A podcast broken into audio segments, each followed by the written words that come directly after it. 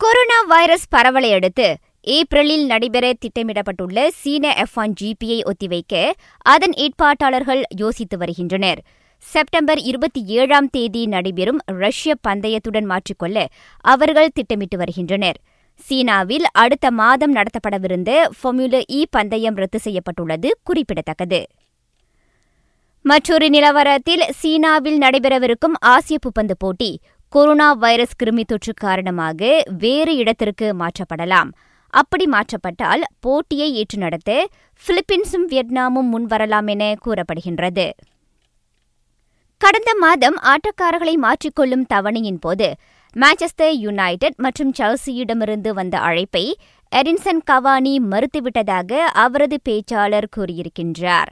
அவ்விரு premier league அணிகளும் மிகப்பெரிய தொகையை கொடுக்க முன்வந்தும் அட்லட்டிகோ மேடிட்டில் இணையும் வாய்ப்பை எதிர்பார்த்து கவானி அவ்வாறு செய்துவிட்டதாக கூறப்படுகின்றது. எனினும் இறுதியில் அத்லட்டிகோவில் ஒப்பந்தமாகும் கவானியின் கனவும் நிறைவேறவில்லை.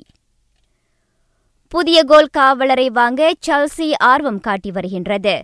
இப்பருவத்தில் எதிர்பார்த்த அளவுக்கு மிளிராத முதன்மை கோல் காவலர் கேபா அரிசா பலாகாவை எஞ்சிய ஆட்டங்களில் களமிறக்கப் போவதில்லை என நிர்வாகி பிராங்க் லம்பார்ட் தெரிவித்திருப்பதே அதற்கு காரணம்.